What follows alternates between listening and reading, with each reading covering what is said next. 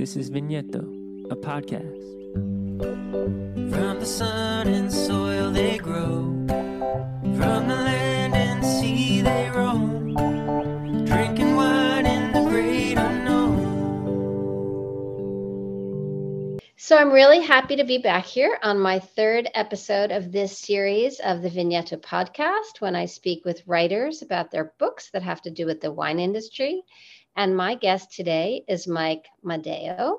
He is a writer and the author of a book called Lost Penn, and it has a very long um, title. So I'm going to let him say the full title of his book. So, welcome, Mike. It's really nice to see you. Tell me about, first, tell me the full title of your book. So it's Lost Mount Penn, Wineries, Railroads, and Resorts of Reading.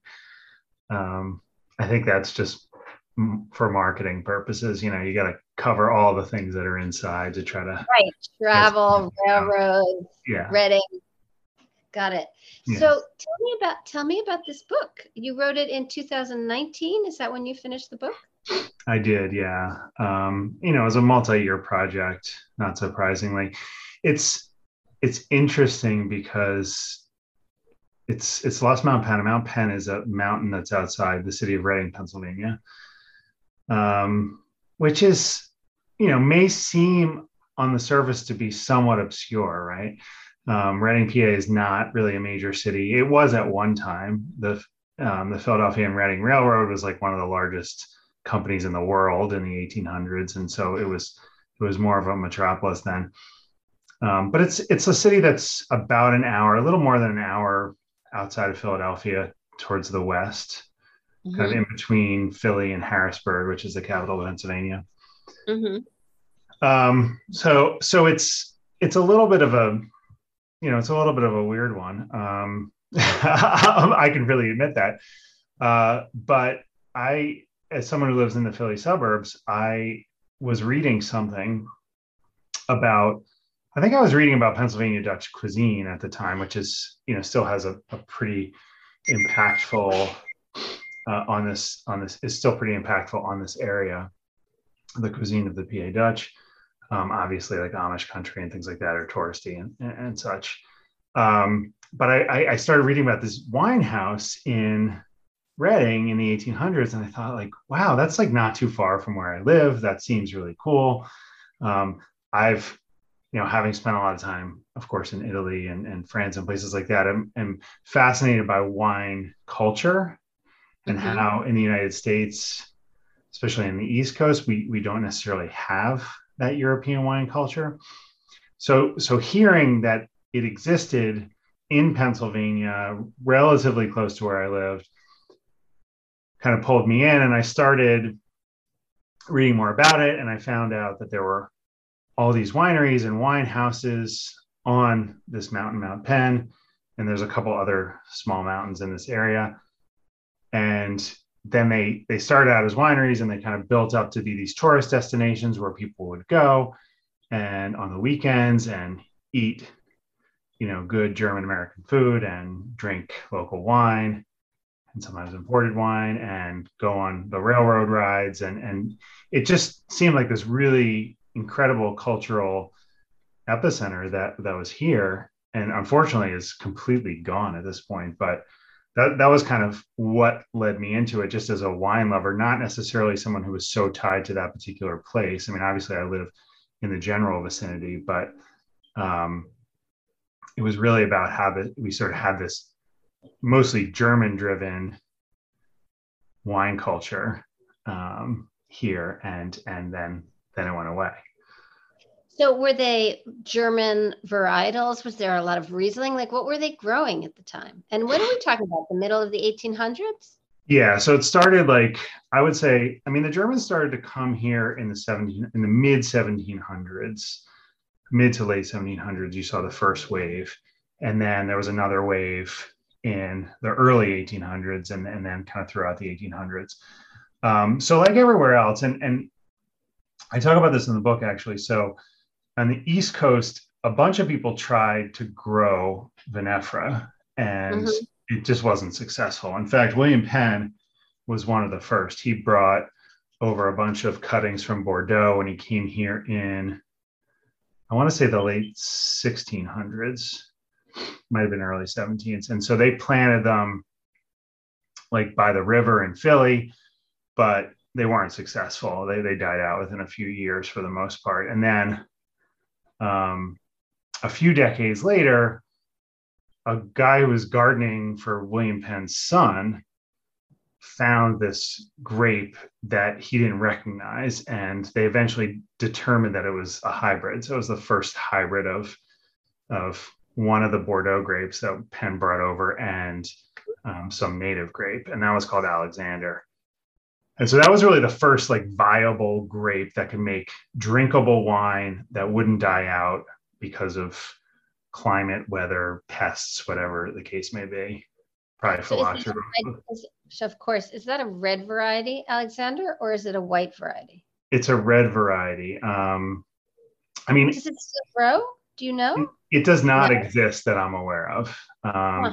And you know, once they once they realized that the hybrid was viable, people Yeah. started to create other ones and and were more Right. successful with it. But um, in really all over the East Coast and sort of the um, late 1700s, early 1800s, Alexander was like the grape.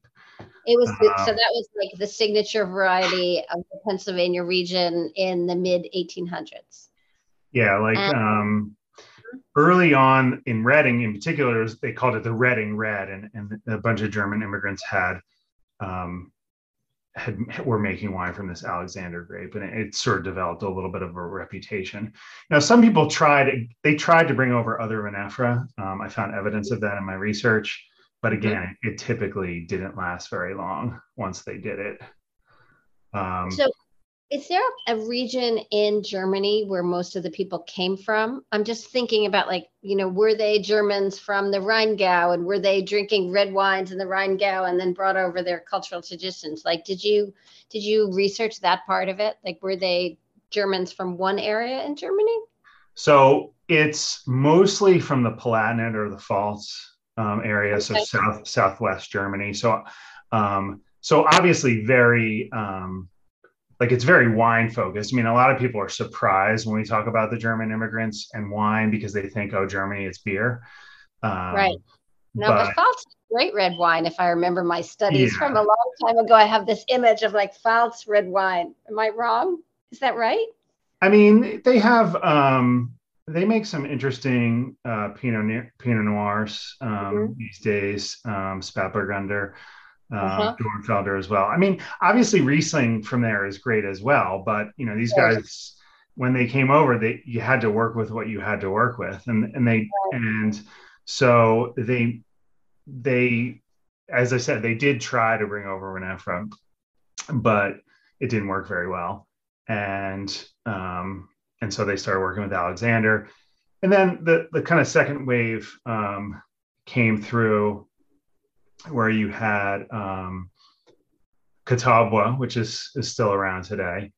Yes, it is. I actually like that grape. Yeah, I mean they're Yeah. I mean, it's, it's interesting because it's like what's old is new again. It feels like um, there's renewed interest in hybrids now that Right. the winemaking is kind of caught up. And because, uh, especially around here, it's difficult to grow. Like vinifera, we figured out how to grow, grow vinifera in the Northeast, but in a sustainable way, it becomes more difficult. So the hybrids allow you to be a little more sustainable, um, if organic or biodynamic or whatever you want to do. right. Um, Well, that is true. There, a lot of Cabernet Franc grows in Pennsylvania, right? Yeah, yeah. Um, you know, it's it does well in cooler climates. Um, I there's no evidence of this in the long past, but what I'm excited about in Pennsylvania is Gruner Veltliner. I think it's it's fantastic. There's some really good examples of it, and it seems That's to so grow pretty well all over the place. Um, so again, you know, sticking with that Germanic route, or if you're in Italy, going with the more like the cooler climate stuff, like you know, Lagrein or Teroldego or um, Are they like growing that. that stuff in in A few people are. And I just read something the other day about San Marco, which is a, a, a cross between those two. Oh, that's that- interesting. I don't know that growing in New Jersey, and, and apparently it's doing really well. Really, in New Jersey, San Yeah. Marco, and it's a cross between Lagrein and Teroldego. Yeah. Oh, Okay, I'll have to look that one up. That I didn't know. Um, I digress from your book, though. So the book is about wine and German immigrants and railroads. And where did you do your research? How did you get this project going? So you find these documents, you read about it, you start thinking, hey, maybe I'll write a book about this or I'll write an article about it. Is that how it started? And then it like kind of ended up being a book because there was so much that you found? Yeah. So I, I the first um, that first day that I found this mention of it, you know, I had one of those moments where it was, you know, it was. I think it was on the weekend. It was light out, and then like all of a sudden it's dark out, and I'm sitting like staring at my computer screen, and you know, I'm like, oh my god, I can't believe this happened in 1877. Um, and my wife is thinking I'm completely nuts. Um, but I started to do like, yeah, I started to dig into it a little bit. Um, newspapers.com um, was something that I started using, which is huge in terms of um, it's just like an it's it's owned by Ancestry, and they just have a lot of old newspaper archives, and you can search. It allows you to to much more quickly than the old microfilm way of having to, to scroll through all this stuff actually go through and and kind of kind of pull up information and then um, there's a, a the Berks History Center in Reading has a library that um, had a lot of, of really interesting older texts and some newer stuff that had, had collected some of the stuff that I was looking at. So I was able to to go over there. And I, I first pitched this as an article to the um, the Historical Review, which is the publication of that that History Center, and I forget why it never happened, but I don't know if they just if it was just like they were filled up or whatever, but they ended up contacting me and saying like, would you present this instead? We do like um, a monthly, you know, speaker series where someone will come in and talk about a topic. And so I ended up doing that. Um, and then, you know, every once in a while I would just continue to kind of dig into it a little bit and learn more about it. And and that's, you know, eventually I got the idea. So I think there's enough here to to actually put a book together. So Well, So that's it's- amazing. yeah. It wasn't That's like an really- overnight thing by any by any stretch. Nothing ever is. So that's really interesting. So my next question, because this kind of this series is both about the books that people write, but also how they write them. So what was your writing process here? Like, is it very different from your writing process on your blog or when you're writing an article? Like, did you have a certain space that you wrote in and I need X amount of words a day? Like, how did it how did it work out? Yeah, I mean, obviously it was daunting because I'd never written anything this long before. I think it ended up being about 45,000 words. That is Um, long. some of that was like like in the book there's a fair amount of excerpts from other things. Like so one of the things that fascinated me about this and, and that actually for me made it go from like a really interesting topic to something that's that's really worth highlighting especially considering this this somewhat obscure region was the way people of the era wrote about this. Like there was so much um, like the prose and the, they wrote poetry about these these like these wines and these the mountain views and all this kind of stuff. And it was um it was really fascinating from that perspective. And so some people will say when they're writing books that they need to like block off everything and just like carve out time and, and really just dive into it. And that may be true but like i just there's no way i can do that. Like I'm a dad, um, you know, I have a job, like all this kind of stuff, right? So, so I, I actually ended up using something called the Pomodoro method. I don't know if you're, you're familiar with this. Yeah, but I'd love to know Um, what it is. It was invented by a guy named Antonio Pomodoro. I think, Okay. I think he was. He, I'm not sure if he was Italian American or Italian, but it's like essentially he came up with this method for working where you have 25 minutes of like focus, and then you take a five or 10 minute break, and then you can do another 25 minutes of focus. And I just like I said, if I can do like if I can average one a day, one 25 minute of focus a day, I think I'll I'll make progress. And so I try that out. And some days I would do more, other days I wouldn't do any. Um, you know, the most you, you could probably do is like three or four in a day and then you're completely spent. But, um, but, but that I could, I could find 25 minutes, I felt like, you know, and so, so again, I mean, sometimes there, you would, you know, you'd be in a thought process and you'd want to keep it going. Um, but, you know, and sometimes you'd have the time to do that and other times you'd have to stop. But, um, but that allowed me to just you know get through it you know as opposed to um you know th- this sort of pipe dream of saying i'm going to take a whole saturday and just really focus on this. Right or i'm going to write a thousand words each and every single day. Yeah. My pipe and dream. some days you know some days it would be writing other days it would be research other days it would be you Right. know. And i actually i mean i find the research probably a little bit easier. Even though it's a lot and you have to go through a lot of stuff like you don't necessarily have to put your thoughts exactly out whereas really you know getting it written out was a little more challenging. But um but so a lot of research up front and then kind of catching up with the writing.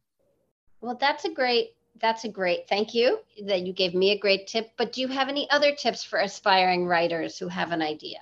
Anything else that you suggest that people look at or think about or like ways of ways of getting that project out there?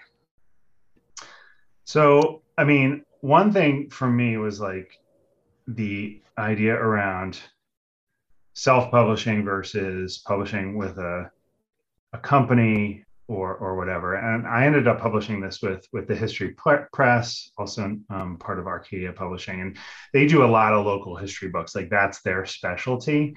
Um, so so it was a good fit for me. Now, I mean, obviously, when you're you're working with a company, you're seeing less you know of the profit per book but you're sort of trading that off for having some marketing and having the infrastructure to put it all together. Um, the challenge obviously is well not obviously but the challenge is that a lot of publishers now in the us require an agent to pitch a book somewhere. Um, the history press does not. So that was that was nice that i could pitch them directly and they they responded and they were interested. Um, getting an agent is like an, another is a trickier thing. And, and so so that that's a whole process that you have to go through. And i've, I've spent some time looking at that and, and talking to some people about that but i haven't um, done anything with that specifically. Um, but but that, that's just a whole thing you have to learn about and, and it is really a challenge. Now obviously there's a lot of like ways that you can self-publish um, but it's really about the marketing and the distribution like how do you get it out there and Right. i wasn't super comfortable feeling that like i could be successful doing that. Some people you know have that that innate skill to, to, to sort of get those things out there. Um, so that's why i decided to, to go with a more traditional publisher. Um, and i think that worked out well for me do you have another book in mind now that you've done one are you a little you on your next are you on your next project already I've got like I've got a bunch in my head right now. I was like I found myself working on two two ideas at once and I was like this is probably not a good idea. Like I need to pick, but I was like but I love them both. Um I can't tell you what they are right yet. No, of course still- not, of still course too not. they're still too early in the process, but Yeah. But yeah, I have another but I, ha- I have something else that I'm I'm just kind of kicking off to start working on.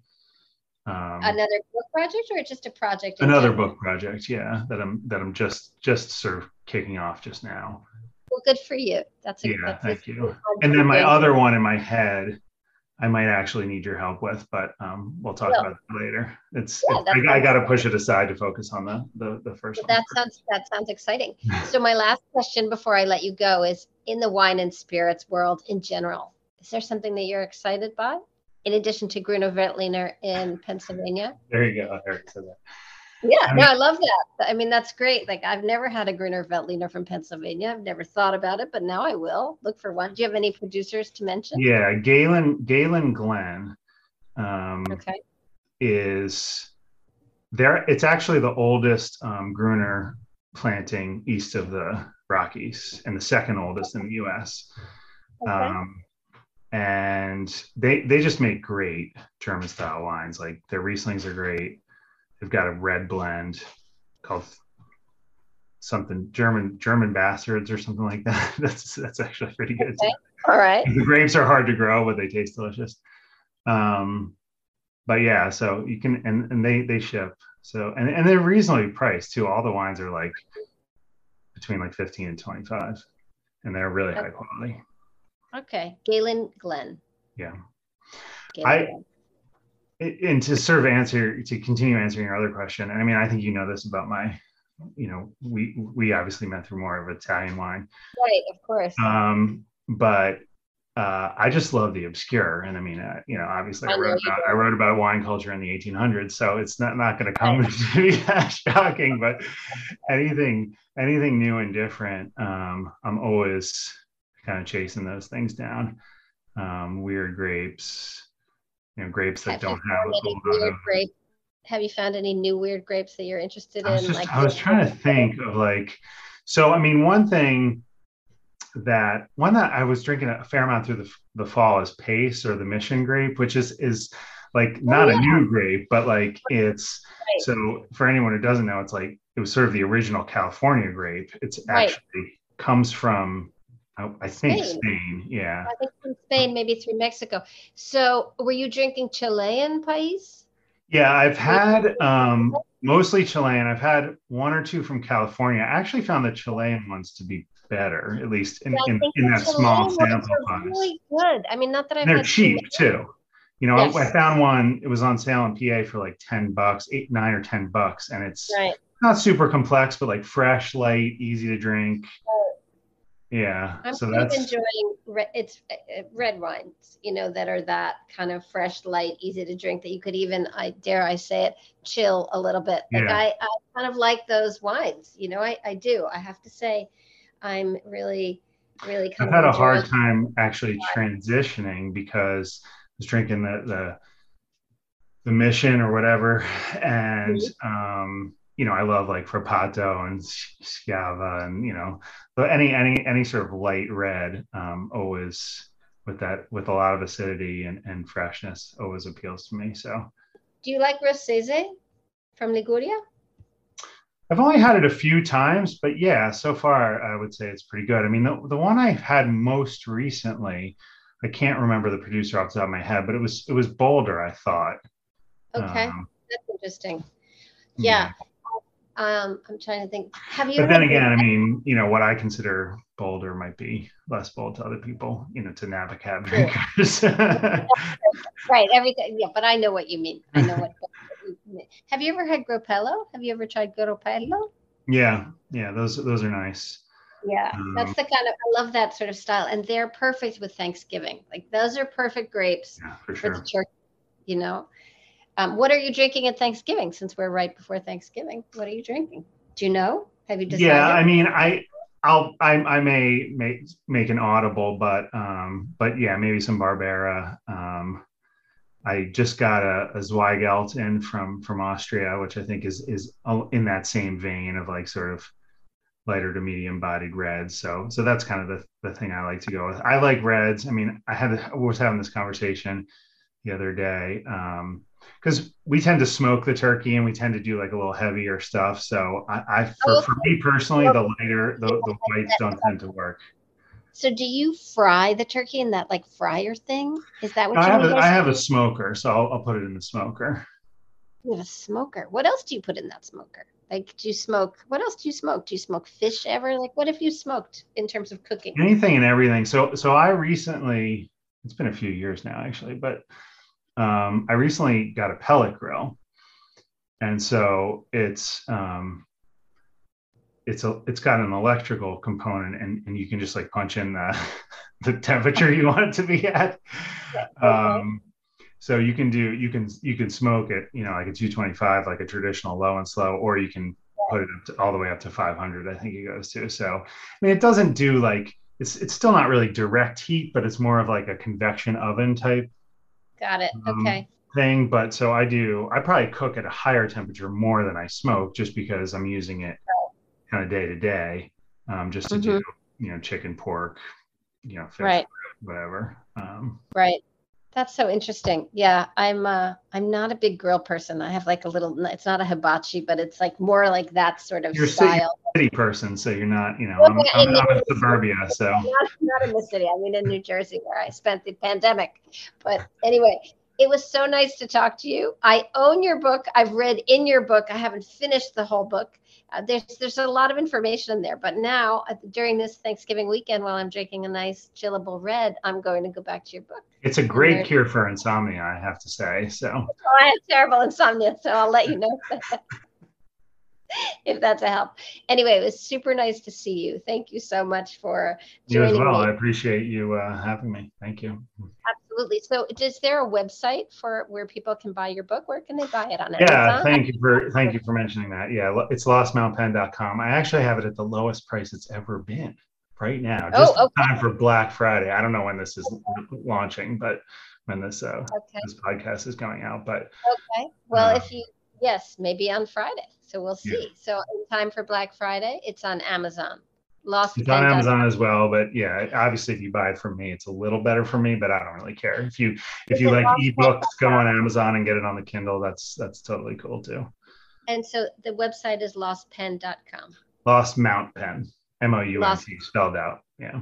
Spelled out dot com.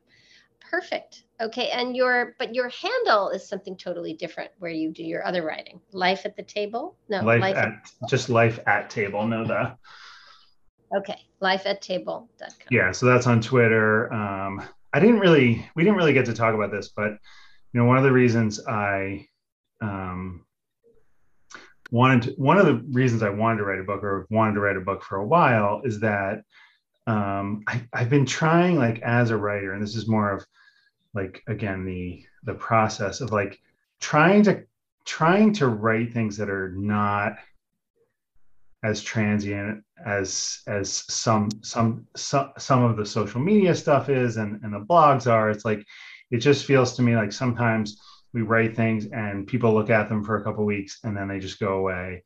And i was trying to figure out a way to to write some things that had a little more staying power. Um, and so book you know is one thing that came to mind. Also you know with the history angle it's like something that happened already and so it's you know 100 years from now it's we, you know i guess we could know something more about it but it's still potentially the same thing so And it still happened already.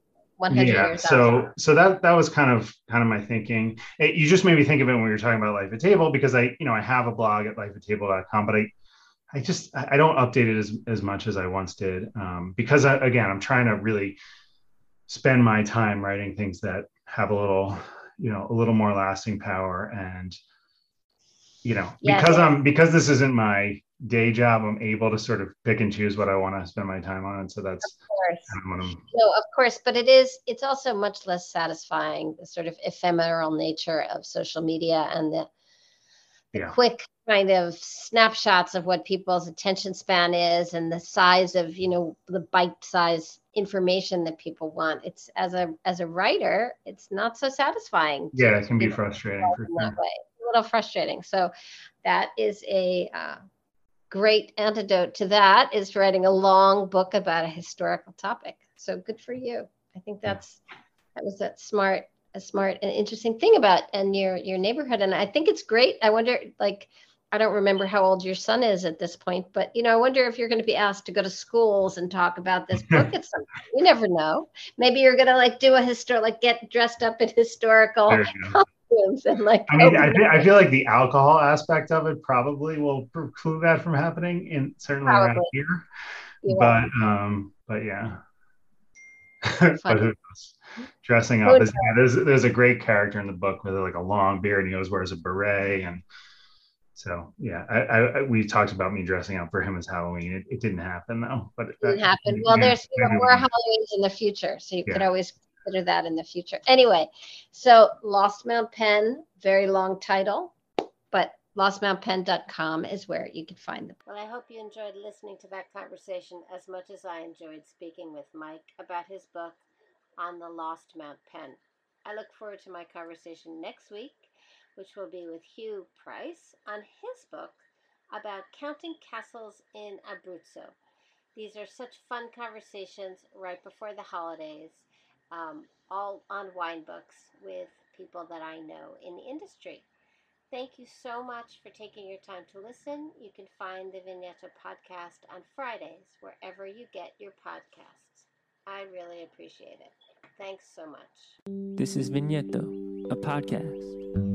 From the sun and soil they grow.